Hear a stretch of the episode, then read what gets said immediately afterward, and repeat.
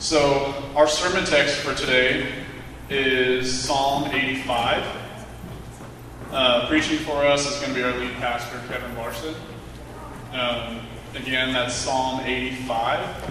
And this is going to be found on page 493 in the House Pewback Bible. Uh, so, if you are physically able, would you stand with me and read the Word of God for us today? This is Psalm 85. Lord, you were favorable to your land. You restored the fortunes of Jacob. You forgave the iniquity of your people. You covered all their sin. You withdrew all your wrath. You turned from your hot anger. Restore us again, O God of our salvation, and put away our indignation, your indignation toward us. Will you be angry with us forever? Will you prolong your anger to all generations? Will you not revive us again, that your people may rejoice in you? Show us your steadfast love, O Lord, and grant us your salvation. Let me hear what God the Lord will speak.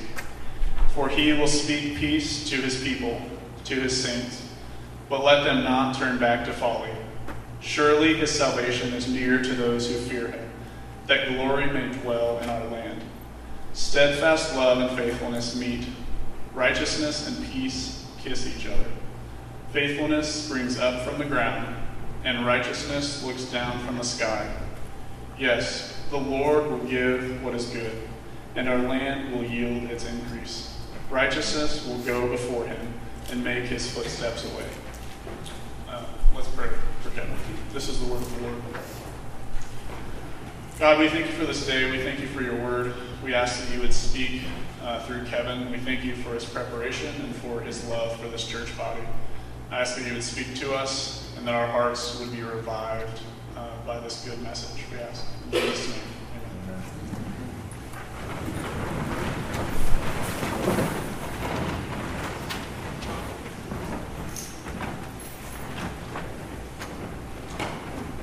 Welcome once again. Good morning. Don't know about you, but I'm excited to have some cooler days. I like to pull out my wool flannels the first chance I can. I really like to grab another blanket and kind of burrow myself from the cold. But what about when that chill seems to work its way into our hearts, into our churches? When we find ourselves feeling dry and lifeless, um, the life that we once felt seems like a memory. The, the joy that once moved our souls feels distant. What do we do?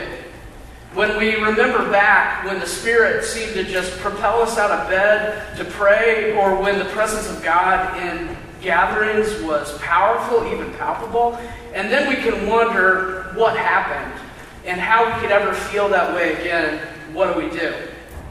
Well, that's what I want us to ponder today as we look at Psalm 85 this morning. Next week, we'll jump back into our study in the Gospel of Matthew. But we also, once a month here in Charis, take a look at a psalm. Uh, a few years ago, we found ourselves regularly encouraging you to be in a psalm every day, to read it, to pray it, and then it hit us. If this, if this prayer book, this song book is so important for our lives, isn't it also important for our life, our life together as a church? So we began this rhythm of once a month, and I think it's been a, a good thing for our church. But you might ask, why are the Psalms so important that we would do one every month, and we'd encourage you to pray one every day? Well, put most simply, I think we just need their encouragement so much.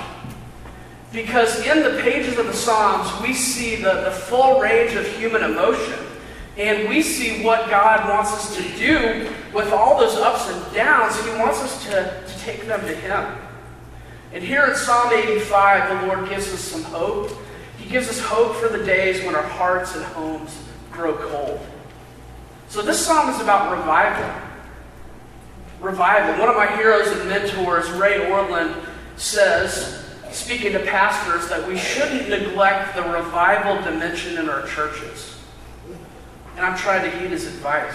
But revival is a misunderstood concept. That may be why it's so often neglected. But if we ignore this teaching, we end up hurting ourselves Because don't we so often feel dry and cold?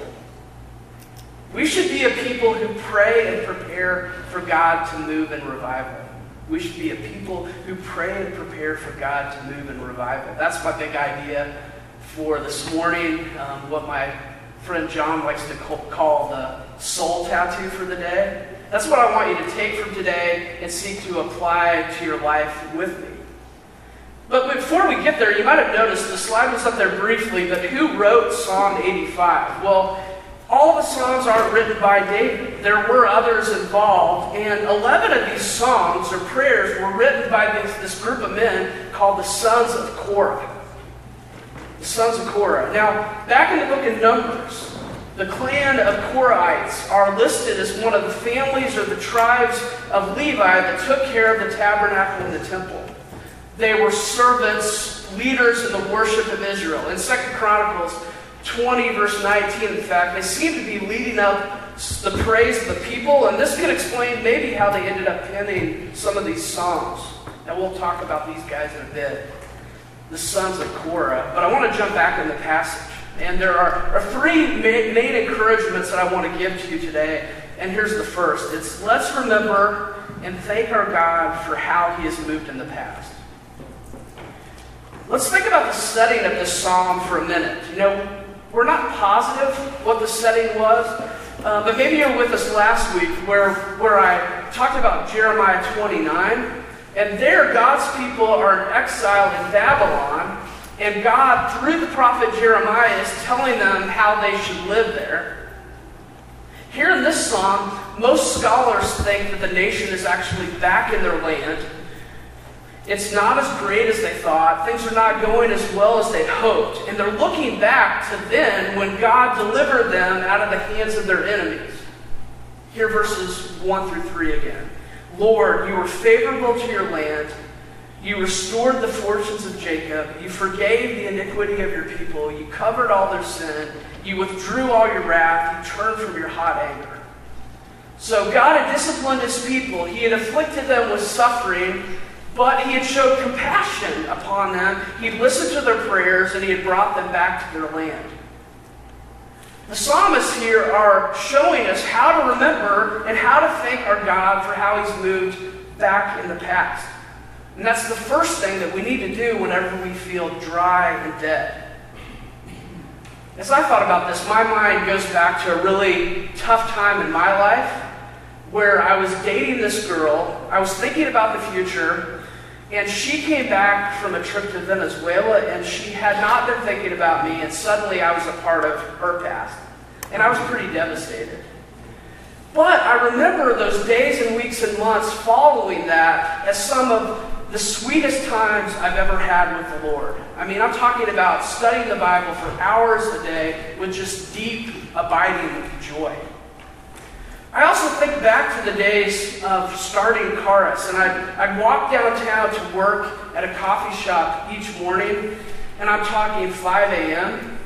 early, you know, and I'm not a morning person, and I would just wonder. I remember wondering, thinking out loud to God, I just finished a master's degree, I did pretty well, why do I have to do this? And I'd, and I'd also think, I'm awkward, I'm introverted, I'm not this charismatic church planner. How is this ever going to happen, Lord? But God was faithful. Somehow, Charis came to be. And I can think back when I'm really struggling, and I, and I felt some of this lately, and I can think, God, I remember back, yeah, she dumped me on my head whenever, God, you, you raised Charis from the dead. Um, do something great again, Lord. I want to see you move. I want to feel you in my life again. We can look at where the church is today, especially in America, and we can get discouraged. But we can look back, we can choose to look back and see how God moved back in the day, in our lives, in the life of the people of God. Now, of course, we can go back to the early church. We can read the book of Acts. We can go back to Acts chapter 2, where God's Spirit came down, where 3,000 souls were baptized and added to the church. But we can also think of stories from church history where God moved. One of my favorite is that of Patrick of Ireland. So he's sadly known best today for the one who gets people donning green and drowning in Guinness in March. But do you know what he should be famous for? Well, here's this guy. He's kidnapped as a kid. He's dragged from Britain into pagan Ireland. He's held there for six years, where he becomes a follower of Jesus. He somehow escapes. He goes back. He gets trained in ministry in Great Britain. And then God gives him a dream to go back to the place of his captivity and share Christ, where he ends up baptizing 100,000 people and starting this movement that impacted the world. Here's, a, here's another story of what God did. Back um, September 27th, September 22nd, 1857, Jeremiah Lanphier holds this prayer meeting in New York City's Fulton Street Church. So the first and second Great Awakenings had come and gone. The church in America was declining. The country was actually caught up in some of the same arguments that we're having today. Immigration was surging, people were fighting over that. Slavery, this was pre Civil War, so slavery was still an institution. It was practiced in that day. The country was divided, and then Wall Street tanked. So things were bad. And this, this missionary, Jeremiah Lanphier, had an idea, pretty simple idea. He was going to get together businessmen for an hour each day over lunch to do nothing but pray.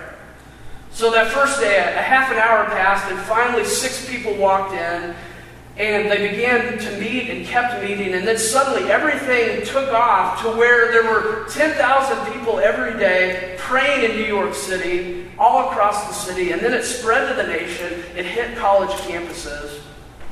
And they say between 1856 and 1859, the church in America added almost 475,000 members historian Kathryn Long says that movement was perhaps the closest thing to a truly national revival in American history. And it all started with just one fairly average guy inviting some, friend, some friends to come pray with him. So, as we stand today in a nation that's dry and divided, can't we remember something like that and have hope that God would work again? Let's remember and thank our God for how He has moved in the past. Well, I want to encourage you and challenge you in a second way as we move to verses 4 through 7. Second, let's ask and plead for a Lord to move in our present. Let's ask and plead for a Lord to move in our present. Let's be like Jeremiah and ask the Lord to work because times are also tough today. You might not know this, but church attendance is way down across the nation. Across America, a group of people that experts have called the nones, those who in polls claim no religious affiliation has risen. So it's nones, N O N E S. It was 5% of the population back in the 70s, but it's up to 30% of Americans today. Nones, those who say they hold to nothing, they, they submit to no one. Well, you look at those inside the church, and it can even get more discouraging. You know, we have one group that's denied so much of the Bible out of fear, you know, bowing to the culture. On the other side is this huge group that's made an idol out of the American flag and that's just maybe chosen to delete a whole bunch of other Bible verses. Both have really shirked Jesus, the King, and his kingdom of heaven, chosen the way of the dragon over the way of the lamb, things are arguably in a mess. What we don't need is to go back, though, to 2019. I mean, that's where so often our minds can go. The pandemic really just brought out what was under the surface, right? Things just boiled over. The result is what we're dealing with today. What we really need is not to go back to 2019 or even 2015 we need what's seen in verses 4 through 7. Hear it again. Restore us again, O God of our salvation, and put away your indignation toward us. Will you be angry with us forever? Will you prolong your anger to all generations? Will you not revive us again, that your people may rejoice in you? Show us your steadfast love, O Lord, and grant us your salvation. Our Father has a reason to be angry as he looks at his people today. And he has every right to discipline us, to wake us up to him. What we need is what's described in these verses revival. Now, you might be familiar with that word, you've probably heard it, but it's so often misunderstood. Now, some Christians just completely resist the concept. They, they don't think that God works like He did in the past. You know, we have God's Spirit, that should be enough. We're past the age of works of God like that. Others think God will move if we just do the right things, if we repent enough, if we call out to Him enough. He'll do something He almost has to. So that's God brings revival with conditions. Back in Acts 2, um, this doesn't really square up with the Bible or church history. Back in Acts 2, in verse 43, it seems so clearly to be a work of God. It says that after all those conversions to Christ, that awe came upon every soul. Awe came upon every soul. That's not something that you can just schedule over a weekend or in four nights in a tent. You can't. You can't. You can't manufacture this. No, revival is God's prerogative. He does what He wants to do. Ortlund has written this book that I love entitled When God Comes to Church, and he says this. He says, Revival is the season of the life of the church when God causes the normal ministry of the gospel to surge forward with extraordinary spiritual power. Revival is seasonal, not perennial. God causes it. We do not. It is the normal ministry of the gospel, not something eccentric or even different from what the church is always charged to do. What sets revival apart is simply that our usual efforts greatly accelerate in their spiritual effects. God hits the fast forward button, and this blessing spills out from the church to wash over the nations with an ingathering of many converts. So that's what revival is. God works God restores, He revives, He puts away His indignation, His anger toward us. He shows us His steadfast love, and this is all because it pleases Him to do so. But hear me, it doesn't mean, though, that we don't have anything to do. We do turn from sin. He calls us to do that. We do call out to Him. He invites us toward that. But as Ray puts it elsewhere, the remedy for our deadness to God's grace is more grace. So it all comes about from Him. He does that work in our heart, and our work is a response. I've heard Tim Keller compare what we're doing to building an altar. So in the Old Testament, you, you, you gather the wood, you grab a sacrifice, right? That's sort of what we're doing. We're preparing, but we can't call down fire from heaven. We can't. Others have compared it to sailing a boat. You can get the boat ready, right? You can hoist your sail in the air, but you can't create wind, right? It's God who does the work in revival, but He uses what we do as means of that revival. Back to Psalm 85. Psalm 85. Many have pointed out that the same Hebrew word is found five times in this text. It's explicit in verses 3 and 8. And it's the word for turn. Turn. But it's actually also behind the word for restored in verse 1 and restore in verse 4. It's even seen in the word revive in verse 6. Then in verse 3. The psalmist here speak of God turning from his hot anger toward his people. Turning.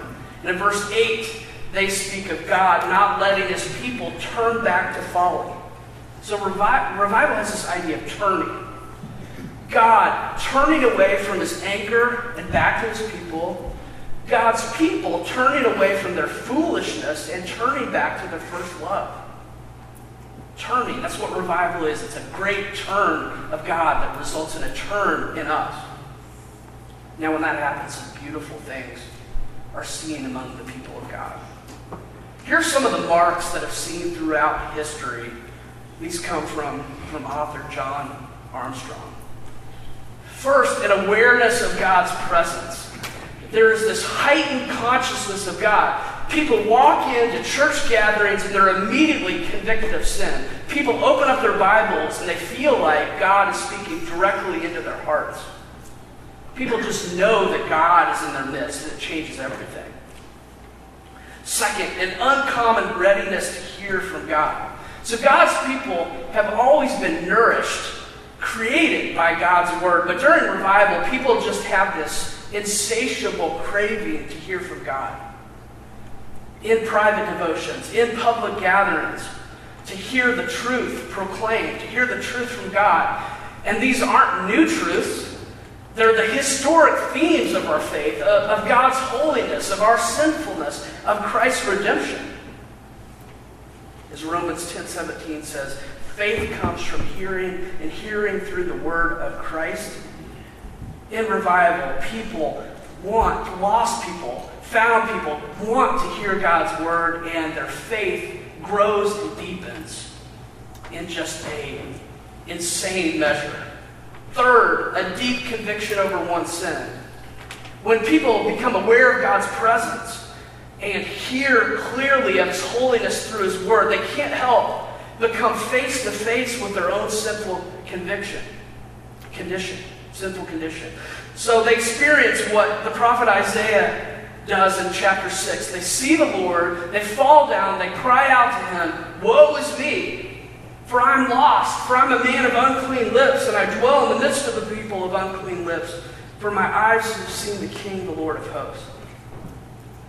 So revival brings conviction, conviction brings confession, and this is on a large scale with lots of intensity. Fourth, heartfelt repentance over that sin. So closely related, when we experience re- revival, we're also moved to forsake our sin. So repentance involves a change in heart that leads to a change in behavior.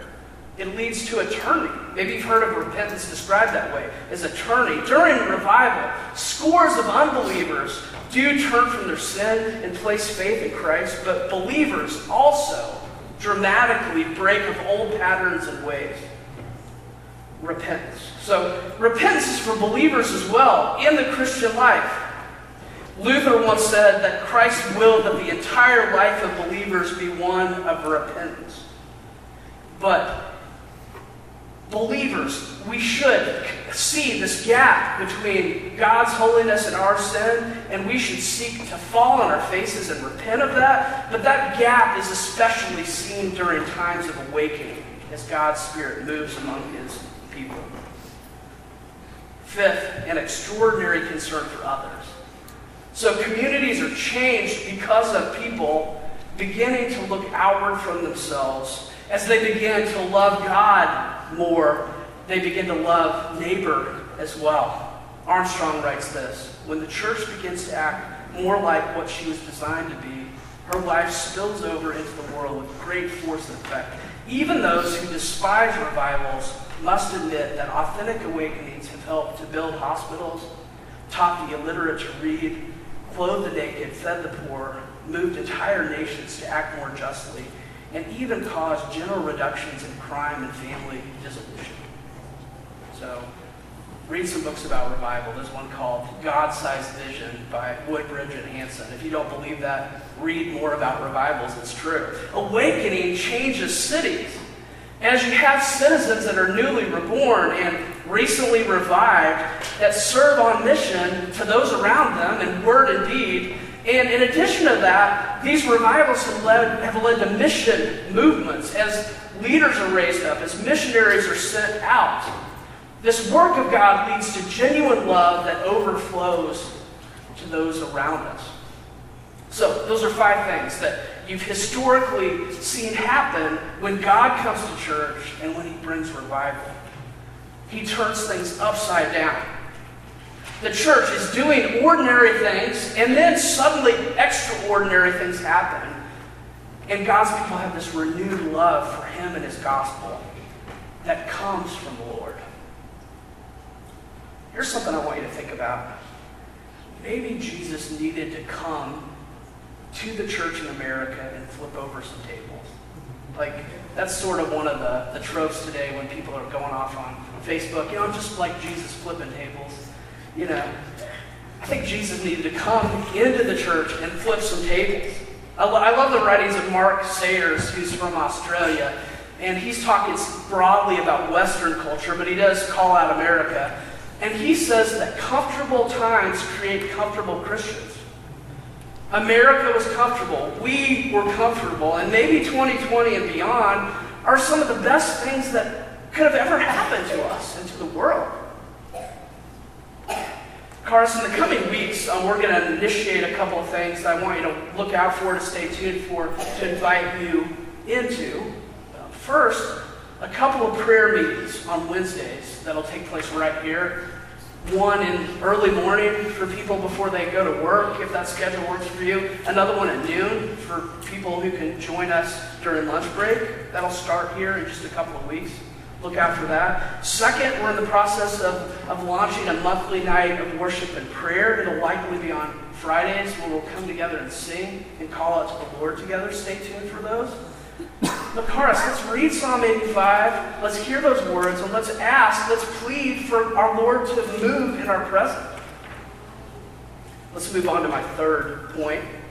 Let's trust and expect our Father to move in big ways in our future. So we look back to our past we remember what God once did, how He's worked. We act in the present. We beg Him to do that again. And then we trust Him for the future, and we even expect Him to move. Here, verses 8 through 13 again, where God encourages us to live in that expectation. Let me hear what God the Lord will speak, for He will speak peace to His people, to His saints. But let them not turn back to folly. Surely his salvation is near to those who fear him, that glory may dwell in our land. Steadfast love and faithfulness meet, righteousness and peace kiss each other. Faithfulness springs up from the ground, and righteousness looks down from the sky. Yes, the Lord will give what is good, and our land will yield its increase. Righteousness will go before him and make his footsteps a way.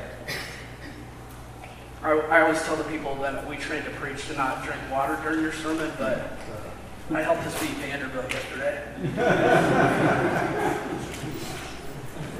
In verse 8, it's like one prophet or priest steps forward, and you may have noticed the language shifts from second person plural, that's us, to first person singular, me.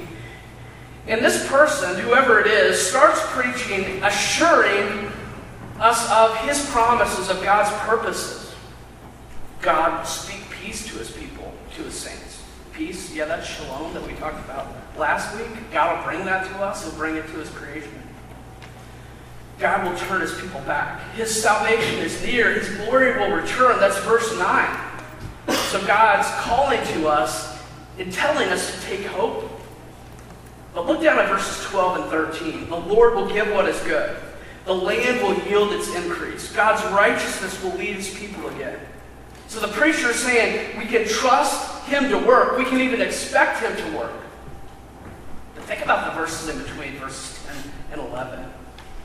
Steadfast love and faithfulness come together. Righteousness and peace embrace as a kiss. Faithfulness comes from the ground, meeting righteousness in the air. It's a, that's a beautiful couple of verses right there, right? They're glorious. But I want you to think about three things that we see in that section of Scripture. Um, and the first is this revival fits with God's character. It fits with his character. Think about all those words um, that we just read. What's in their background? I think Exodus 34 is God's words to Moses on the mountain, where it says, The Lord passed before him and proclaimed, The Lord, the Lord, a God merciful and gracious, slow to anger, and abounding in steadfast love and faithfulness keeping steadfast love for thousands, forgiving iniquity and transgression of sin, but who will by no means clear the guilty, visiting the iniquity of the fathers on the children and the children's children to the third and the fourth generation. This is who he is. He's a just God. We need to, to read that in fear. But he's one who longs to forgive. And with that, he also loves to renew and refresh, to awaken the people of God, to soften hearts of stone, to melt away the ice in our hearts. This is his character, and this is why we can pray with hope. Second, revival comes down on Christmas. There in verse 9, that, that glory coming to dwell. Verse 9, it brings to mind the tabernacle in the temple, right? Where God's presence is among his people. God loves to restore that to his children again. But it comes fully and finally in Christ, right? There's this verse that we love to read at Christmas time, John 1:14 that communicates this. And the word became flesh and dwelt, tabernacled among us. And we have seen his glory. Glory is of the only Son from the Father, full of grace and truth. Jesus came to bring God's presence to us, and he wants us as his children to experience that. Third, revival is accomplished at the cross. So Christians have long seen verse 10 fulfilled in Jesus. So God loves to show steadfast love and peace. So he longs to give mercy to his people, but he's also a holy God, right? He's one of righteousness and faithfulness to who he is. So, how does a perfectly righteous God pour out kindness to sinful humans? It's through Jesus. So they meet, they kiss in Christ. So on the cross, God takes the penalty for our sin, and God displays his righteousness, and we're forgiven. He also shows his mercy there. If we believe we're now right with Christ, with God again through Christ, and because of that, we have this hope. I want you to hear how Dane Ortlund puts it. He's the one that wrote Gentle and Lowly. Um, this is from his um, devotional psalter that walks through the Psalms and just gives a paragraph or two on each Psalm, uh, helping us to understand. It's so good. But he says, Are you feeling dead and dry? Pray Psalm 85. Meditate on, meditate on it in the morning and in the evening. After all, God has proven that He will not let such a prayer go unanswered. How did he prove it? By showing in the fullness of time exactly how righteousness and peace would kiss each other.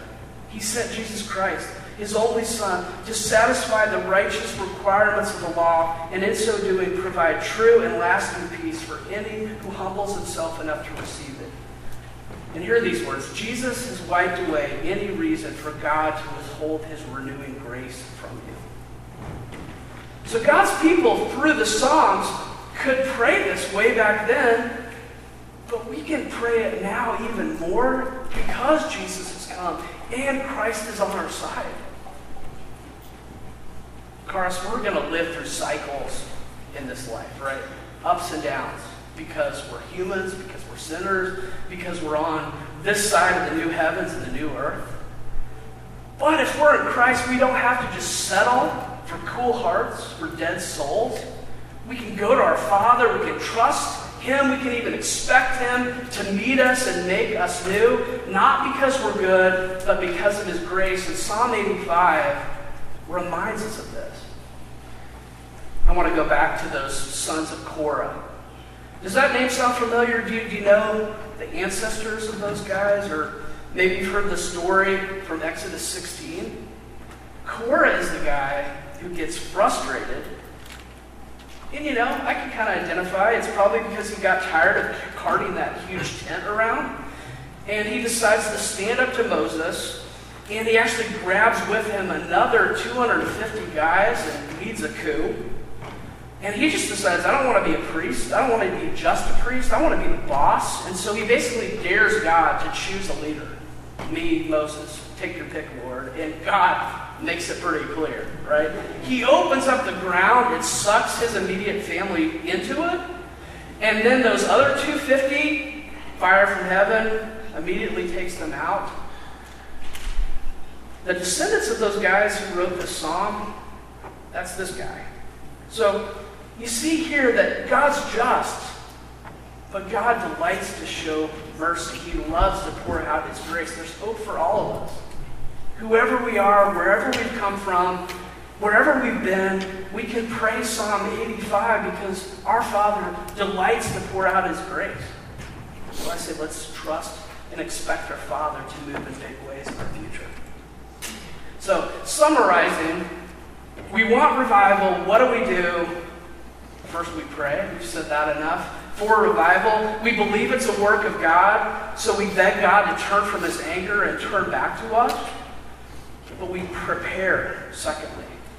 You know, you might have heard this word Reformation. We know it, hopefully you do, from the, the Protestant Reformation, you know, the one that we usually capitalize. But Reformation is just aligning ourselves, our churches, with God's Word. So it's turning from idols, it's turning back to God, it's reading His Bible and saying, we're going to do what He says.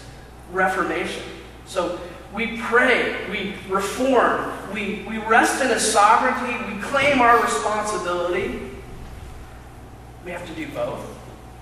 But, Charis, let's pursue renewal. Let's pursue awakening. Let's pursue revival in our personal lives and in our corporate life together here as a church. I know it's been midterms time for the students here, and I know there's been a lot of praying and maybe a little bit of prepping as students head into those. But as, as churches, as the churches were tested during these difficult times, we need the, the same. As I started, we should be a people who pray and prepare for God to move in revival. As I've said a couple of times, the last few years have been pretty rough. The church in America has suffered a great deal. Our hearts have struggled in many ways. And it would be so easy to believe that God has forgotten us, that God has abandoned us. The Mark Sayers, again, the Australian guy, he argues um, that the conditions are just right for where God tends to work. He calls this time we're in a gray zone. And he gets that from, from military language, where we're moving from one era to another. And our world has just changed so much in the past couple years. It'll never be the same, but maybe the era we're moving out of and, and into another, maybe that's not such a bad thing, and what we could gain in that could be so much greater because it's ripe with so many possibilities. Sayers argues that the world has lulled the Church of Jesus to sleep, that the turbulence of these times can serve to wake us up Again, to move us to turn from idols back to God, to move God to turn back to us, to restore, to revive, to work in powerful ways. Suffering and struggle can be our friends. Right? Back to the girl dumping me and God using that to refresh me. They show us our need. They cause us to lift our eyes to the hills where we ask God to work and we get to see his hand. Sayers compares these days to Krakatoa this island in Indonesia, that in August of 1883 was rocked by this volcanic explosion, where three quarters of the island were destroyed, over 30,000 people were killed. And in just a moment, that island, the, the terrain, everything going on was dramatically changed. A team of scientists visited shortly after, and everything was different. Two mountain peaks were instantly leveled. All the flora, all the fauna had completely disappeared. But just a few years later, another team visited the island and they were amazed by all the signs of life. Lush vegetation had returned, animal life was everywhere, and this is how Sayers puts it. What looked like destruction was the phase before germination. The devastation created a blank page upon which a new story could be told. The gray zone became the seedbed of renewal. Krakatoa reminds us that what may look like decline, loss, or even obliteration can be revival's launching pad for such renewal to occur. All it takes is a single seed. Perhaps this trial we've all faced will be a catalyst for change. What's felt like death will be the pathway to life. Perhaps refreshing rains will pour down on his people again. It'll moisten our dry spirits. Maybe the rays of the sun are about to break into our worlds and melt our cold hearts and fill us with joy again. Let's be a place that prays for that and preps for that card. Well, I just want to finish that quote I began with from Ray. It's so good where he says, My plea comes down to this let's not neglect the revival dimension in our churches. And then he says, It's biblical, it's right, it is of God. Let's stop being so timid. Let's trust God so much that we follow his word without qualifying it to death. None of us have long to live. Why not do something boldly radical before you die? Follow God's word fully. Don't censor it. Don't whittle it down to the narrow confines of your comfort zones. Trust that God is wise in all his work and ways. Pray for more of him than you've ever had before, and then go beyond praying. Expect him to show himself near to you in new ways that will delight you and honor his own name. Venture your whole personal fulfillment on God, withholding nothing. He will be honored, and you will be amply rewarded. Charis, we should be a people who pray and prepare for God to move in revival. Let's pray now. God, would you restore us again? Would you revive us, your people? Would you reach down into our hearts, into our church, and would you turn us toward you? Would you honor your name through that, Lord? Would you give us joy that blows everything here on earth away? We ask you to do that. We ask you to do that in Christ because of the cross, because of why you We know it fits with your character, Father, that you are a God who wants to bless us, that you want to draw near to us. Would you do that? We pray, Lord. In Christ's name, amen.